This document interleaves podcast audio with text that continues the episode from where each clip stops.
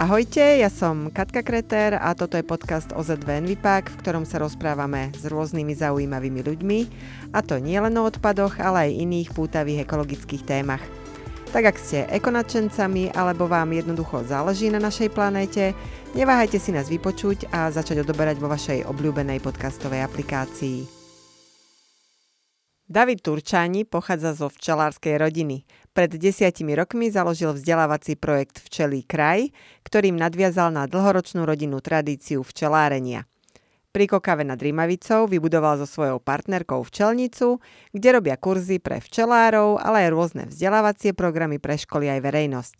Dnes sa spolu porozprávame aj o tom, ako sa včelárstvu na Slovensku darí, s akými problémami sa včelári stretávajú, aj prečo je dôležité realizovať v tejto oblasti vzdelávacie projekty. Dobrý deň, Prajem. Dobrý deň. Tak začníme hneď s takouto základnou otázkou. Ako ste sa vlastne vy dostali ku včelám a kedy ste sa im začali venovať? No u mňa je to veľmi zaujímavé a také kľukaté, lebo síce otec aj starý otec boli včelári, a my k tým včelám sme samozrejme chodili od malička, aj na základnej, na strednej škole, aj skôr, aj potom, ale nebolo to niečo, čo som ja chcel v živote robiť a myslím, že to už bolo na strednej škole, keď som vyhlásil, že ja chovať včely nikdy nebudem. A tak ma to teraz dobehlo a o včelách rozprávam každý deň. Takže na, na, bolo to na, už na vysokej škole, kde som asi končil doktorát, tak si myslím, že to bolo. A otcovi sa podlomilo zdravie a vtedy som si vlastne povedal, že teraz je ten správny čas, aby som nastúpil, kým to ešte je všetko tak zabehnuté a aby sme pokračovali v tej rodinnej tradícii. Takže mm, celý život som pri včelách, ale v roku 2011 som povedal, že už naozaj e, nebudem to robiť len z donútenia, ale budem to robiť e, z toho, že to naozaj chcem. Čo vás odrádzalo v takejto puberte? Bol to vzdor všeobecný, alebo ste videli ten kopec práce, ktorý za tým je? Do určitej miery to určite bol vzdor. Ale hlavne ten môj otec mal veľmi bodavé včely a to bolo veľmi nepríjemné na tú včelnicu chodiť. A myslím si, že niekedy aj on mal dosť, ale on si veľmi pochvaľoval, že potom majú veľmi dobrý medný výnos. A práve to teraz my otáčame a keď hlavne pracujeme s deťmi, kde my chceme vlastne vytvoriť to priateľstvo medzi včelou a tým dieťaťom, tak e, sa špecializujeme pri tom chove na to, aby tie včely boli mierne, aby ten prvý kontakt so včelami bol čo najlepší, ako aj pre tie včely, aj pre tie deti, pre mm. toho človeka a vlastne aj pre začínajúceho včelára. Tak to je pochopiteľné, keď sú nejaké potvory agresívne, tak neviem, či by bolo jednoduché nájsť lásku k týmto tvorom, pretože pre veľa ľudí je to, je to strach práve, ktorý, ktorý ich odrádza od včiel. Áno.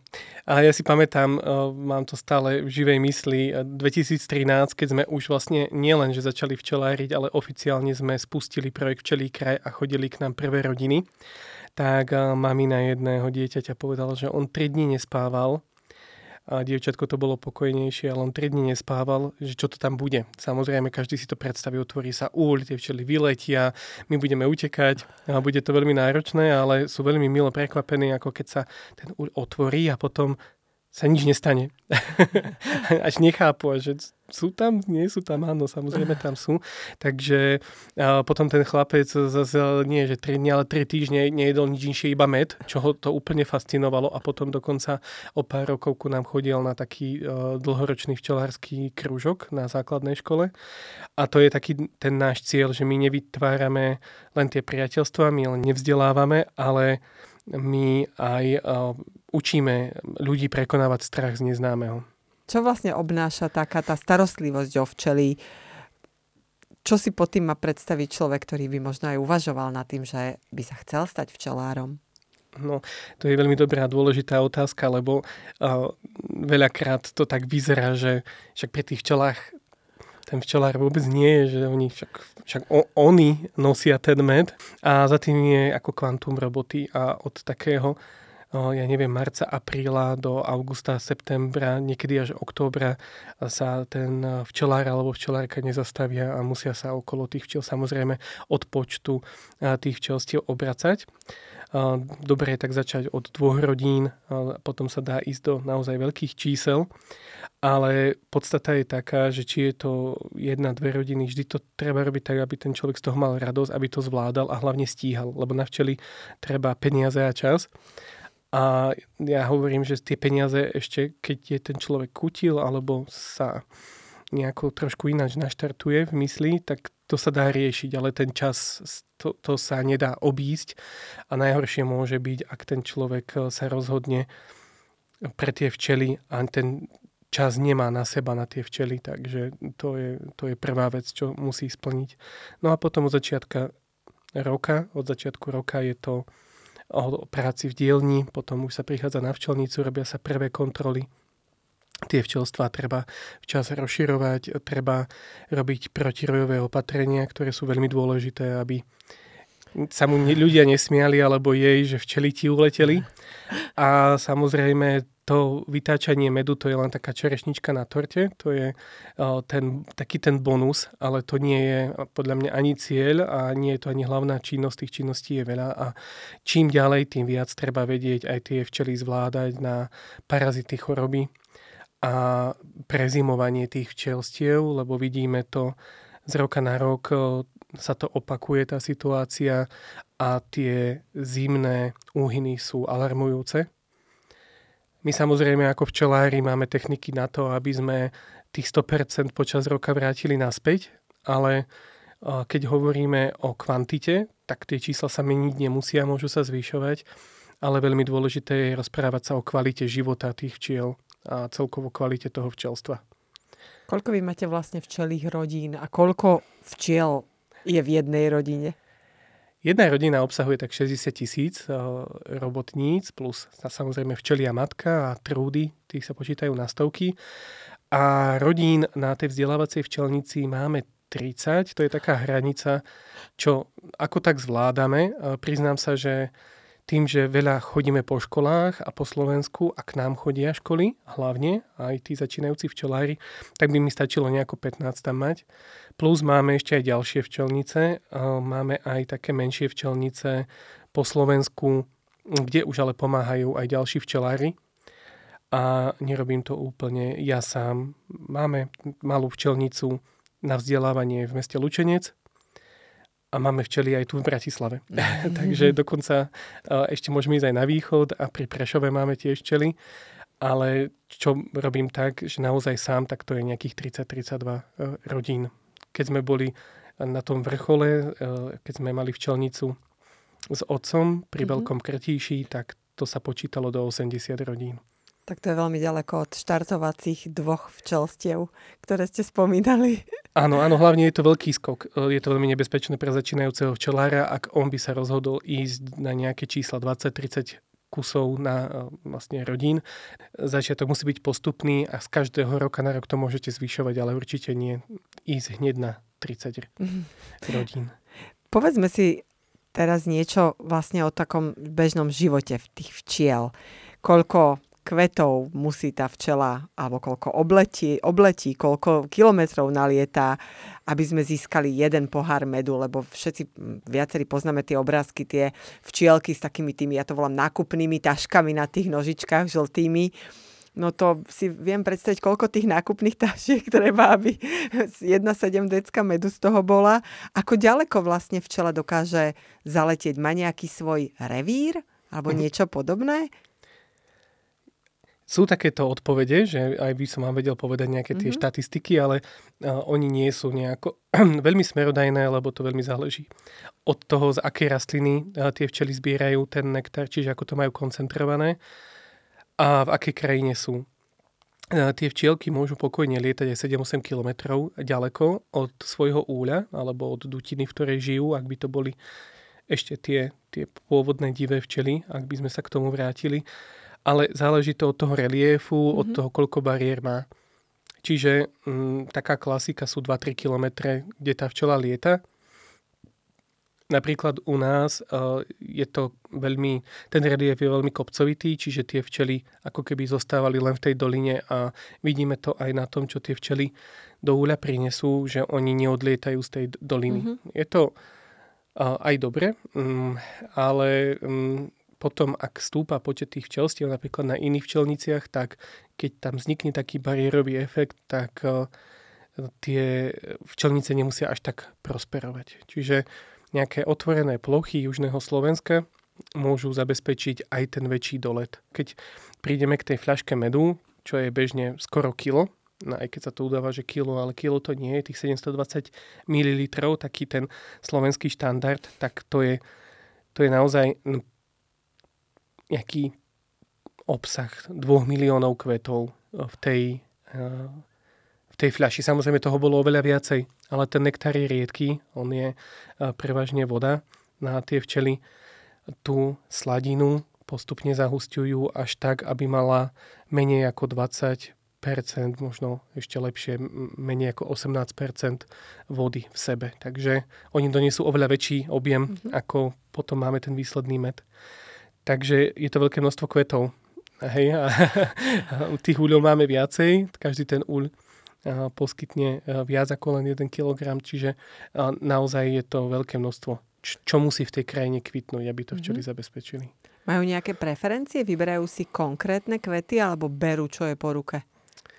Áno, včela medonosná, tak tá je veľmi, ja to volám, že je rozmaznaná, fajnová a ona ide hlavne na to, čoho je veľa a môže to byť aj ďaleko. Čiže nie je také, že by ona chodila z kvetu na kvet, ako sme sa to učili v nejakých rozprávkach alebo básničkách. To môžu robiť skôr čmeliaky, samotárske včely, mm. ale včela je florokonštantná, čo znamená, že je verná jednému druhu kvetu. Čiže mm. Kým kvitne agát, tak tie včely lietajú na agát, pokiaľ to nedokvitne. Tak vďaka tomu vieme docieliť, že v predajniach alebo u včelára si viete kúpiť tzv. jednodruhový med. Mm Čiže neoddeluje to včelár priamo nejakých, ne, nejakých nanofiltrovými technológiami, ale oddeluje sa to tak, že na začiatku kvitnutia tej rastliny je časť úľa, tzv. medník prázdny, je teda už vytočený, ak tam včeli niečo nazbierali a po dokvitnutí musí vytáčať, aby sa to nezamiešalo. Mm-hmm. Takže tá fluorokonštantnosť umez, umožňuje robiť takéto veci, ako je jednodruhové medy. Mm-hmm. Uh, vieme, že včely majú jednu kráľovnú. Predpokladám, že v každom úli je jedna tá včelia rodina, že to nie je nejaké pomixované. Čo sa stane, ak sa kráľovnej niečo stane, ak zomrie? Nemôže sa stať napríklad aj to, že sú dve kráľovné v úli? No, tak na túto otázku to môžeme stať sériu podcastov. Ten štandard, aby sme to vôbec nejako nezamotali, je, že jedno včelstvo má jednu včeliu matku, mm-hmm. ľudovo voláme kráľovná, a tá jedna včelia matka, ona spravuje to včelstvo, obsahuje, obsahuje to včelstvo rovnaký feromón, čiže tie včely sa poznajú podľa vôni, že oni sú z tohto úhľa. Čiže nie mhm. podľa pásikov, ale podľa tej vône, ktorú si oni na seba prenášajú. A e, tá matka teda zabezpečuje aj to, že tie včielky o, po uhynutí majú náhradu. Čiže ona kladie vajíčka. A každý deň to môže byť až do 2000 kusov v tej sezóne, nejaký má jún, čo je naozaj aj neviem, koľko to môže vychádzať, to je do minúty jedno, hej, alebo tak. Záleží od toho, aká je výkonná.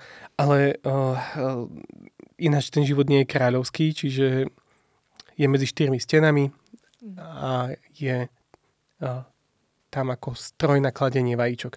Ale uh, práve teraz, apríl, máj je obdobie, keď sa tie včely delia. Lebo ak by sme mali len toto, čo som doteraz povedal, tak na celom svete máme jedno super včelstvo s jednou včeliou matkou, ktorá musí tú kolóniu zväčšovať, zväčšovať, mm. ale my máme tých včelstiev viacej a oni sa musia tiež nejako rozdeľovať. A oni sa práve rozdeľujú týmto spôsobom, že uh, nie je to pravidlo, ale povedzme, že raz za rok vznikajú nové matky a tá pôvodná matka uvoľňuje priestor tej svojej cére a odchádza teda matka, nejaké trudy, polovica úľov, čiže väčšinou sú to lietavky, včely staršie ako nejakých 21 eh, dní a tie odchádzajú z matkov a zakladajú novú kolóniu, nový, nový domov. Voláme to rojenie. To je veľmi bežná, veľmi dôležitá vec. Samozrejme, my včelári tomu chceme zamedziť, lebo ak sa včeli vyroja a vy chytíte ten roj, tak máte dve včelstva, z ktorých nemáte úžitok. Mm-hmm. Čiže cieľom včelára, ak je zameraný na tú produkciu medu, je to, aby tomu rojeniu zamedzil. Takže kvôli tomu to rojenie je taký problém nielen pre susedov, ale aj pre samotného včelára. No a toto je teda rojenie. Môže sa dokonca opakovať. Môže sa stať taká nepríjemná situácia, že z toho úľa počas roka nie len jedna matka vyletí, ale aj tie nové mladé. A môže sa stať, že kvôli tomu nastane situácia, že to včelstvo úplne zanikne. Ale úplne ideálne je teda pre tú biológiu včely medonosnej, že raz za rok sa to včelstvo vyrojí. No a potom je ešte iná situácia, že aj tá samotná matka starne, ona sa môže dožiť až 5 rokov, čo je v kontraste s tým, ako žije robotnica, ktorá žije 5 týždňov. Takže tá obmena tých robotníc je tam naozaj vysoká, tá matka tá si toho zažije viacej. Mm.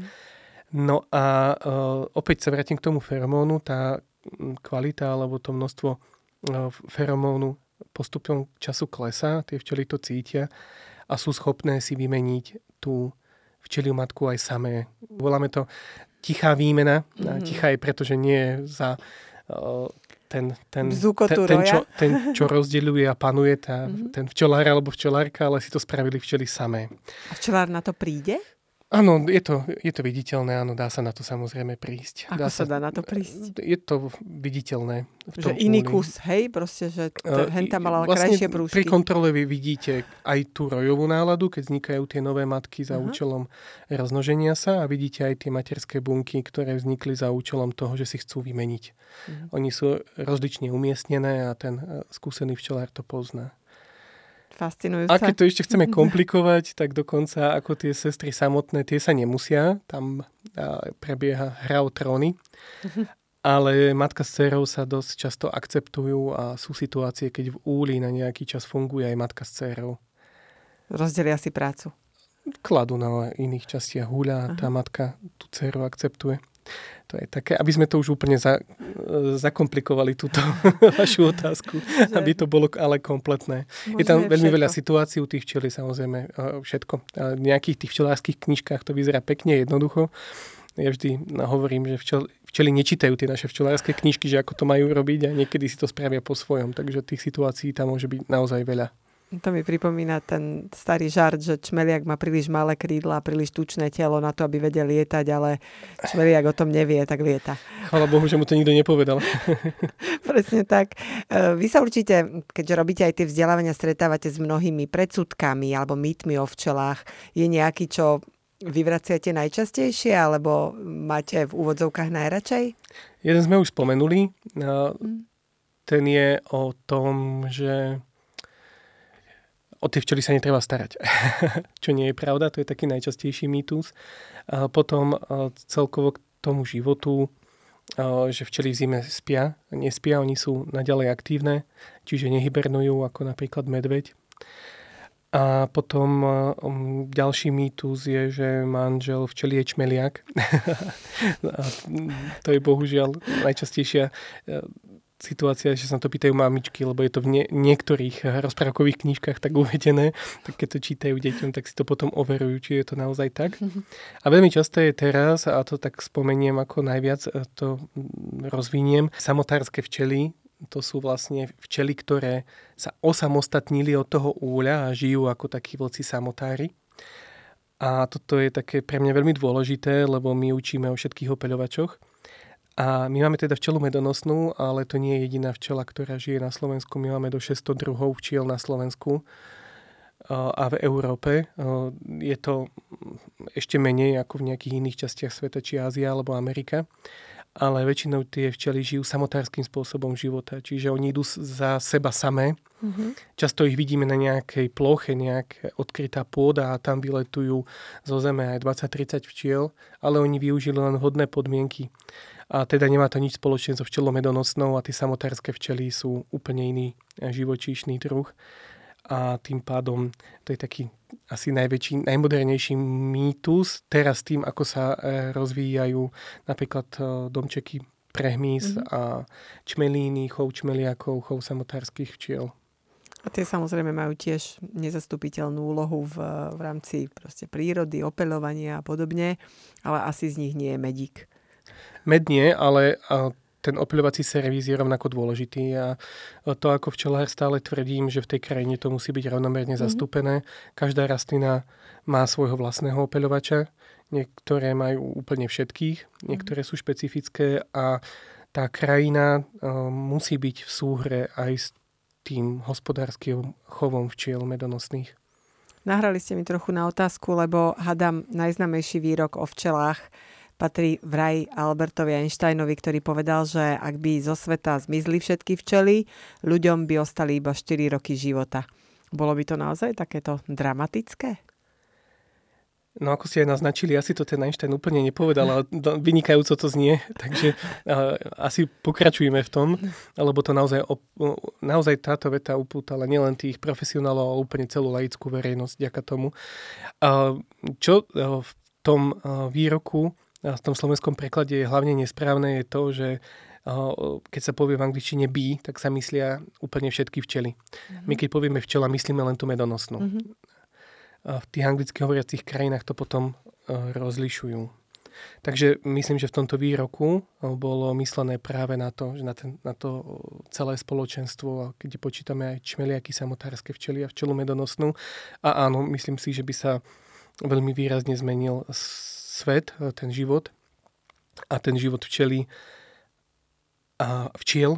A človeka je veľmi úzko prepojený a myslím, že tá naša strava a veľa vecí, ja neviem, prístup eh, k oblečeniu, lebo však aj bavlna musí byť opelená, káva, mm, rôzne druhy orechov, zeleniny, ovoci, aby mm, vymizlo z nášho jedálnička, takže áno, najmä kvôli, kvôli funkcii opeľovania je, má včela, alebo teda tí opeľovači, ak sa mám správne vyjadriť, majú absolútne nezastupiteľnú úlohu. Určite áno, lebo med nemusíme všetci mať radi, ani to nikomu nechcem vnúcovať. Mm-hmm. A, mm, ale to opeľovanie, to, to sa dotýka úplne všetkých nás, či sme či sme medoví, alebo či sme vegetariáni, vegáni, alebo mesožravci, aj tak sa to týka úplne každého z nás ako tu sedíme a na celom svete. Dnes možno aj tými všetkými popularizačnými aktivitami, vašim vzdelávaním, uh, tretí sektor je v tomto veľmi aktívny, tak uh, skutočne sa včely dostávajú aj z tej polnohospodárskej časti Slovenska aj do centier miest, veľa škôl, inštitúcií, nebojím sa povedať, že je až moderné mať vlastný úl, často bývajú na strechách. Ako vnímate tieto aktivity? Je to prospešné? Nie sú tie včely v tom mestskom prostredí z toho zmetené? Niečak, nie je im lepšie v prírode? Hlavne tie slovenské mesta nie sú niečo, niečo obrovské. Dá sa povedať, že aj keď si dáte kružnicu mhm. nejakých 5 km nad Bratislavu, tak tie včely sa dostanú do toho prírodného prostredia. Určite je to iná kvalita života, ale tie včely sú tak prispôsobivé, že oni sú schopné fungovať aj v tom mestskom prostredí. Do akej miery je to ideálne? V niektorých ideáloch je to fajn, ako keď to porovnáme nejaká silne silná polnohospodárska krajina, kde sa výrazne používajú pesticídy a je tam malý podiel tej prírodnej krajiny a keď tam niečo odkvitne z toho poľnohospodárskeho hľadiska, tak tam potom sú týždne až mesiace, keď je všetko zelené, ale nič nekvitne a tie včely tam môžu až hľadovať. Takže môže to mesto do nejakej miery poskytovať veľmi dobré útočisko pre tie opeľovače, ale opäť do určitej miery. Keď to budeme robiť všetci, mm-hmm. opäť nastane nejaká naplnenie, nejaká situácia, že naplníme tú hranicu, koľko ešte, a, zas, a nastane situácia, že tie včely samotné aj s tými ostatnými opilovačmi si začnú byť konkurenciou. Mm-hmm. A opäť sa môžeme dostať do nejakej situácii, že toho bude veľa. K tým meským uh, včelstvám, uh, meskému včeláreniu je to určite zaujímavý trend, ale musí tam byť nejaká miera a hlavne musí byť aj zabezpečené to, že o tie včely bude postarané, lebo veľmi často sa stretávame s tým, že z také, taký hurá systém, s takým nadšením ideme nie, do niečoho, napíše sa projekt na nejakú malú nadáciu, vznikne mestská včelnica a potom ďalej o ňu nie je postarané. To je to najhoršie, lebo tie včely potrebujú starostlivosť. My sme im vytvorili také podmienky, bohužiaľ, že ju potrebujú. Akí sú najväčší nepriatelia včiel, okrem teda asi človeka? Ten človek je najväčší aj, aj veľkostne, aj, aj, aj rozsahom tých, tých úkonov, ktoré negatívne vlastne e, robí na tú včelomedonosnú. A tak e, samozrejme m, najväčší problém pre včelárov v súčasnosti sú parazity, napríklad klieštik včelí, ktorý prenáša vírusové ochorenia. Čiže nie je tak problém ani samotný ten klieštik, ale potom ten vírus, ktorý on prenáša. A potom ostatné m, parazity, ako, ja neviem, napríklad parazitické huby, to, to sú nozematické ochorenia. Môžu to byť bakteriálne nákazy, ako mor včelieho plodu. Samozrejme, tie vírusové ochorenia, keď preniknú do takého množstva, tak to včelstvo môžu aj usmrtiť. Takže tá kombinácia vírusové, bakteriálne, hubovité ochorenia a škodcovia ako parazity, tak je to veľmi silný tlak na tie včelstva a to je aj to, keďže napríklad ten klieštik včelí je rozšírený pandemicky a tie vírusy samozrejme on prenáša, tak ho pokladáme za jednu z najväčších hrozieb a neviem si teraz predstaviť nejaké územie na Slovensku, kde by sme ho nemuseli riešiť. Mm-hmm. Čiže vlastne ho musia riešiť všetci včelári. No a potom prichádzajú nové hrozby mm-hmm. zo západnej Európy. Zo západnej Európy prichádza sršeň azijský, ktorý môže byť tiež hrozbou pre včelstva, ktorý došiel sem, lebo všetci chceme lacné veci z Číny, mm. tak došiel aj nejakej kontajnerovej lodi. A potom e, zase od Afriky e, to je, má aj slovenský názov, keďže sa predpokladá, že sa dostane aj na naše územie, to je blízkáčik včelí, e, malý úľový chrobák, ktorý tiež môže nie že byť úplne devastačný, ale môže ovplyvniť veľké plochy, veľké včelnice. Čiže to sú také nové hrozby, na ktoré čakáme. Ako som ja povedala na úvod, tak e, my sme ľudia, ktorí veľakrát vidíme vo včelách nepriateľa. My v OZ2 Envipak sa veľa zaoberáme voľne pohodeným odpadom, e, jednak vzdelávame v tejto veci a snažíme sa, učíme, aby ľudia neodhadzovali nejaké odpadky napríklad v prírode. Môže napríklad nedojedené ovocie, nejaké cukríky, sladkosti alebo tie sladené nápoje, môžu byť škodlivé pre včely? Lákajú vlastne včely? No toto je také, že tie včely majú veľmi zlý obraz práve mm-hmm. v tejto téme, ale robí im to osa, ktorá naozaj e, aj so sršňami veľmi radi e, vyhľadávajú sladké veci. E, či sú to aj nejaké malinovky, pivo, či je to nejaká desiata, alebo dokonca ovocie, tak samozrejme tie osy a sršne veľmi radi na to chodia a môže to byť až nebezpečné. Včely takéto veci nevyhľadávajú. Včely vyhľadávajú takéto veci naozaj len um, v nejakom období, keď naozaj už nič nekvitne. Ale pre včely je lákadlom najmä ich samotný med. Takže mm-hmm. ten je naozaj takým uh, lákadlom, že keby bol niekde, mm, ja neviem, na okne v období, keď nič nekvitne, vyložený pohár medu, tak asi ho vynosia. Mm-hmm. A to môže byť pre ne aj škodlivé kvôli tomu, uh, že ten med môže obsahovať nejaké spory baktérií, ktoré by im škodili. A môžu potom vlastne celému včelstvu asi uškodiť. Môžu uškodiť celému včelstvu. Čiže väčšinou na tie sladké veci chodia e, osy a sršne. A včely budú chodiť na to, keď to bude naozaj veľmi silno koncentrovaný, napríklad ako keď je to už sirup. Sirup. Mhm. Čiže, ale nie ten, keď už mám v pohári zriedený, ale keď je ešte koncentrovaný, lebo to je veľmi podobný pomer, ako keď my krmíme včely, tak e, keby ste varili nejaký bylinkový sirup nejako v auguste, tak asi to bude lákať včely. Prečo krmíte včely? Prečo krmíme včely? Lebo sme im niečo zobrali. no, ten med nie je za odmenu, že, my ich, že im robíme také pekné domčeky, že im robíme také pekné úle. To je otvorená vec, že my, my to vlastne kradneme nejakú tú, tú produkciu. Niekedy sa snažíme, aby tie včely dosiahli nadprodukciu tým, ale my, my im ten med odoberieme a musíme ho vrátiť.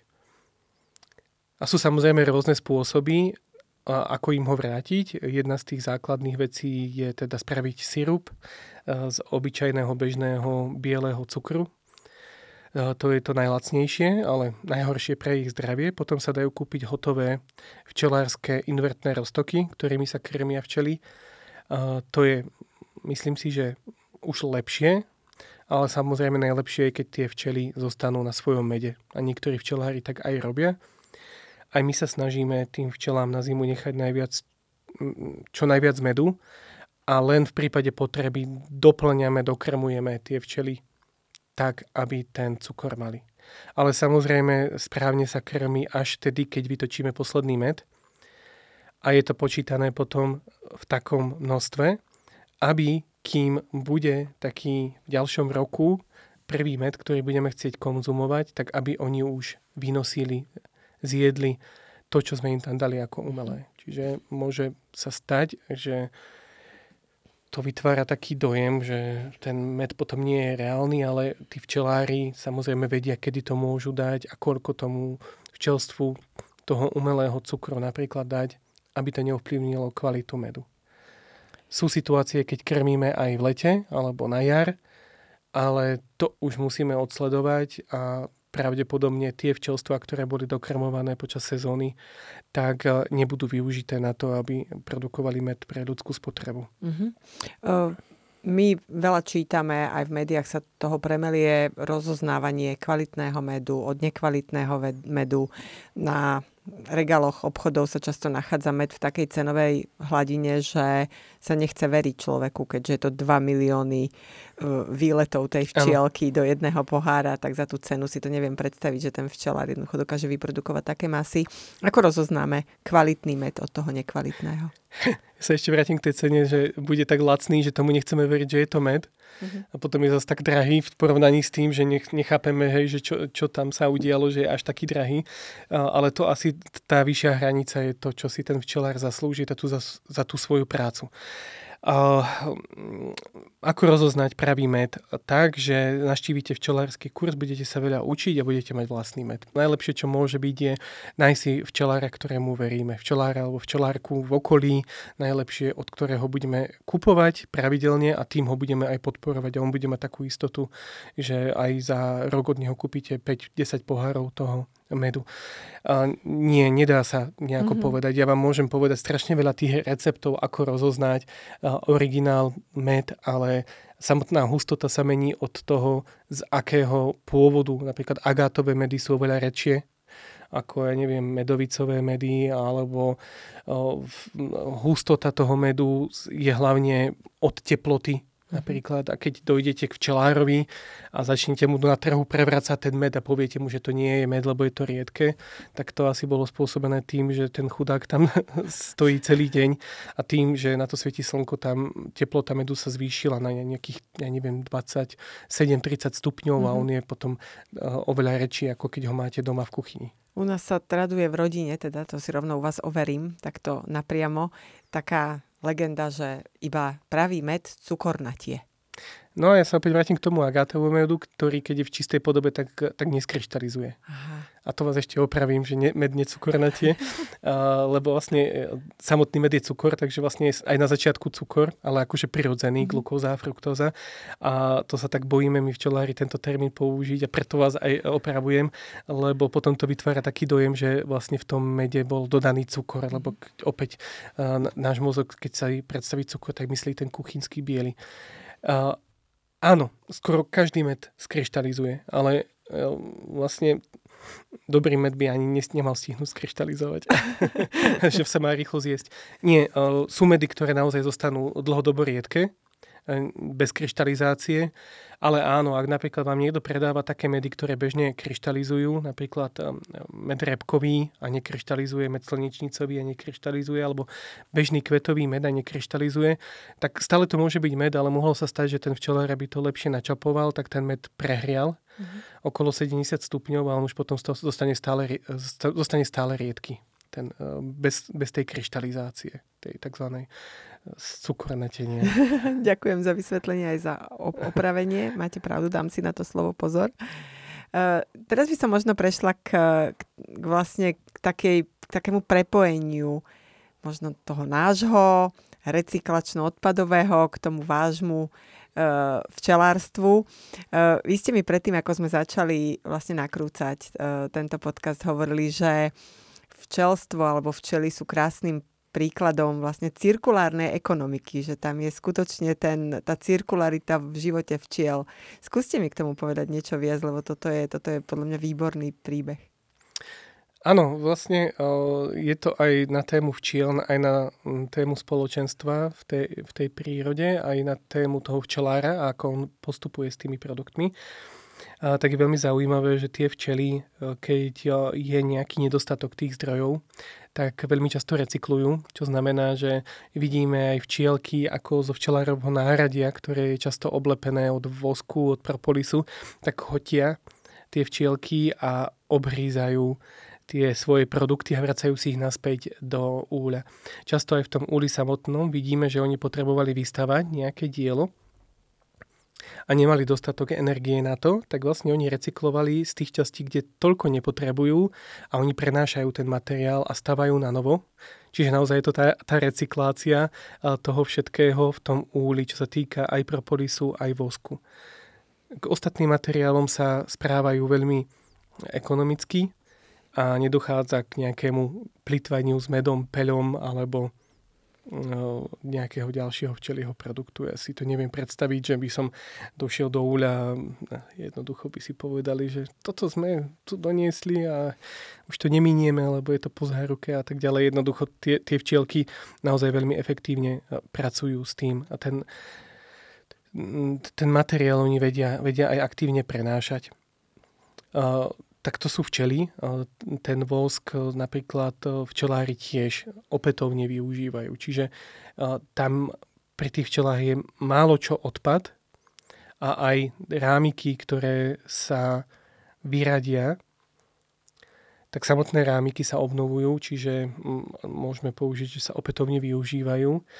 A rovnako je to aj s tým voskom alebo ten včelár môže dokonca vytvoriť uzavretý kolobeh vosku a vždy po vylúčení z úľa, že už tam ten plás nie je potrebný a, ne, a je nepoužiteľný, tak sa opäť čistí a spracováva na nový a opäť sa vracia do úľa a je úplne skvelé a až ekologické, keď je to tak uzavreté, že ten včelár pracuje len so svojím tým voskom. Fascinujúce. Mm, vy v, rámci svojho projektu Včely kraj máte kopec osvetových činností, e, popularizujete vlastne celé toto včelárstvo medzi ľuďmi. Ako vôbec vznikla myšlienka, že sa pohnete od reálneho výkonu a práce s tými včielkami k tejto osvetovej činnosti? To sa vrátim k tým mýtom, mm. ktoré ste uh, sa pýtali. A to bolo vlastne také, že uh, my sme si povedali, lebo otec eh, med predával do výkupu za úplne hrozné ceny a jeden rok mu dali za agátový med, že 2 eurá za kilogram. A to sa nám nemôže vrátiť. Nie, že ten čas, ale minimálne ten materiál, to liečenie, to krmenie, ktoré sme tým včelám dali.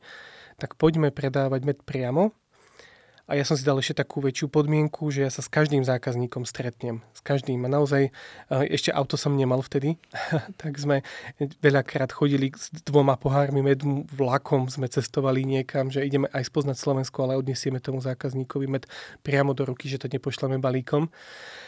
No a tam dochádzalo k tým stretnutiam, k tým otázkam a my si hovoríme, že však my sa tu hredíme s tým, že sme včelárska e, veľmo, že sme krajina s bohatou históriou a títo ľudia o tom tak málo vedia, že čo sa stalo. Tak sme si otvorili prírodopis, biológiu, a nejaké tie prezentácie učiteľov, e, učiteľiek a zistili sme, že je tam strašne veľa chýb a že musíme tomuto pomôcť a musíme teda zo Slovenska spraviť tú, tú včeliu krajinu tak, že a to je vlastne aj náš cieľ alebo misia, že každý bude vedieť o význame včiel a opeľovačov pre človeka. A takto vznikol projekt Včelí kraj a odklonili sme sa teda od toho produkčného k tomu vzdelávaniu, lebo sme výrazne, hlavne viete v tom roku 2012-2013, keď to celé vznikalo, tak to bolo aj trh včelársky bol úplne iný ako je dnes. Takže vtedy to bolo veľmi potrebné a ja pevne verím, že stále naplňame tú misiu. Inšpirovali sme strašne veľa projektov, ktoré začali robiť to, čo my v iných regiónoch. A tak si hovoríme, že to tak naplňame a teda vymýšľame aj nejaké nové veci a e, snažíme sa teda, ale musím podotknúť, že sa my nesnažíme riešiť len tú osvetu a vzdelávanie, ale potrebujeme aj tie regióny, v ktorých žijeme, rozvíjať ekonomicky a sociálne. Čiže ten projekt okrem vzdelávania je aj cesta nejakého sociálneho podnikania. Takže má to viacej smerov. Ja nemôžem prísť e, k niekomu a hovoriť mu o význame opeľovačov, o ich úbytku a o tom, ako ich treba chrániť, keď e, má nevyriešené sociálne a ekonomické problémy a tie treba vlastne ruka v ruke riešiť s tými environmentálnymi a to nás učili vlastne aj v škole, že celý trvalo udržiteľný rozvoj je o naplnení všetkých týchto častí trojuholníka, čiže aj environmentálna téma, aj sociálna a ekonomická. Aké sú vaše nejaké najbližšie plány do budúcnosti? Vidím, že tie vízie máte, že do veľa vecí ste sa už pustili. nejaké také cieľa a plány najbližšie? Sny? Uh, už to pár rokov riešime. Najbližší cieľ je dokončiť prvé ekocentrum o včelách a opeľovačoch, ktoré bude stáť v Kokave nad Rimavicou a bude celoročne vzdelávať o význame včiel a opeľovačov. Potom si chvíľku oddychnem, čiže to tak počítam dva dní a potom určite prídeme na niečo nové. A mm, je vlastne, toto je také to hlavné, čo sme si vždy chceli naplniť. Ja vlastne odkedy som začal študovať environmentalistiku a ja som sa venoval environmentálnej výchove, tak bolo môjim snom pracovať v environmentálnom centre alebo, alebo dokonca ho zriadiť čo sa teda podarilo. Sú tam nejaké technické problémy, plus teraz aj, aj živelné, takže sa to trošku spomalilo a pôvodné otvorenie v júni sa posúva. No a naozaj, keďže toto je taká veľká vec, tak vám ani neviem povedať, aké sú ďalšie plány, lebo sa chceme nadýchnuť a naďalej robiť to, čo vieme najlepšie, to, čo nás baví, je robiť to ďalej s láskou, stále sa venovať deckám, začínajúcim včelárom, včelárkam venovať sa ľuďom v regióne a hľadať im robotu cez včely. A vlastne to tak vnímame, že toto sú veci, ktoré musíme riešiť a čo raz vidíme, akí sú ľudia unavení aj na sebe až. Takže chceme aj ponúkať tak voláme to, že well-beingové aktivity, tým, že chceme tých ľudí cez tie včely vtiahnuť aj naspäť k sebe, aby si našli čas na seba aby zrelaxovali, aby vypli hlavy, lebo to aj vidíme na včelárských kurzoch, že aké profesie ku nám prichádzajú.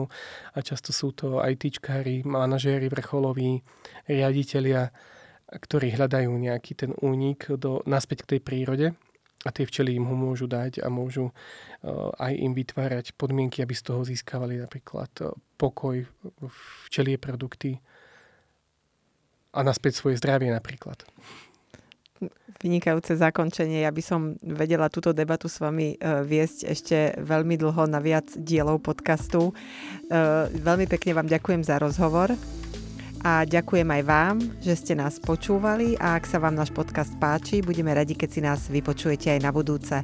Prípadne nás začnete odoberať na Spotify či inej podcastovej platforme, aby vám neunikli žiadne nové epizódy.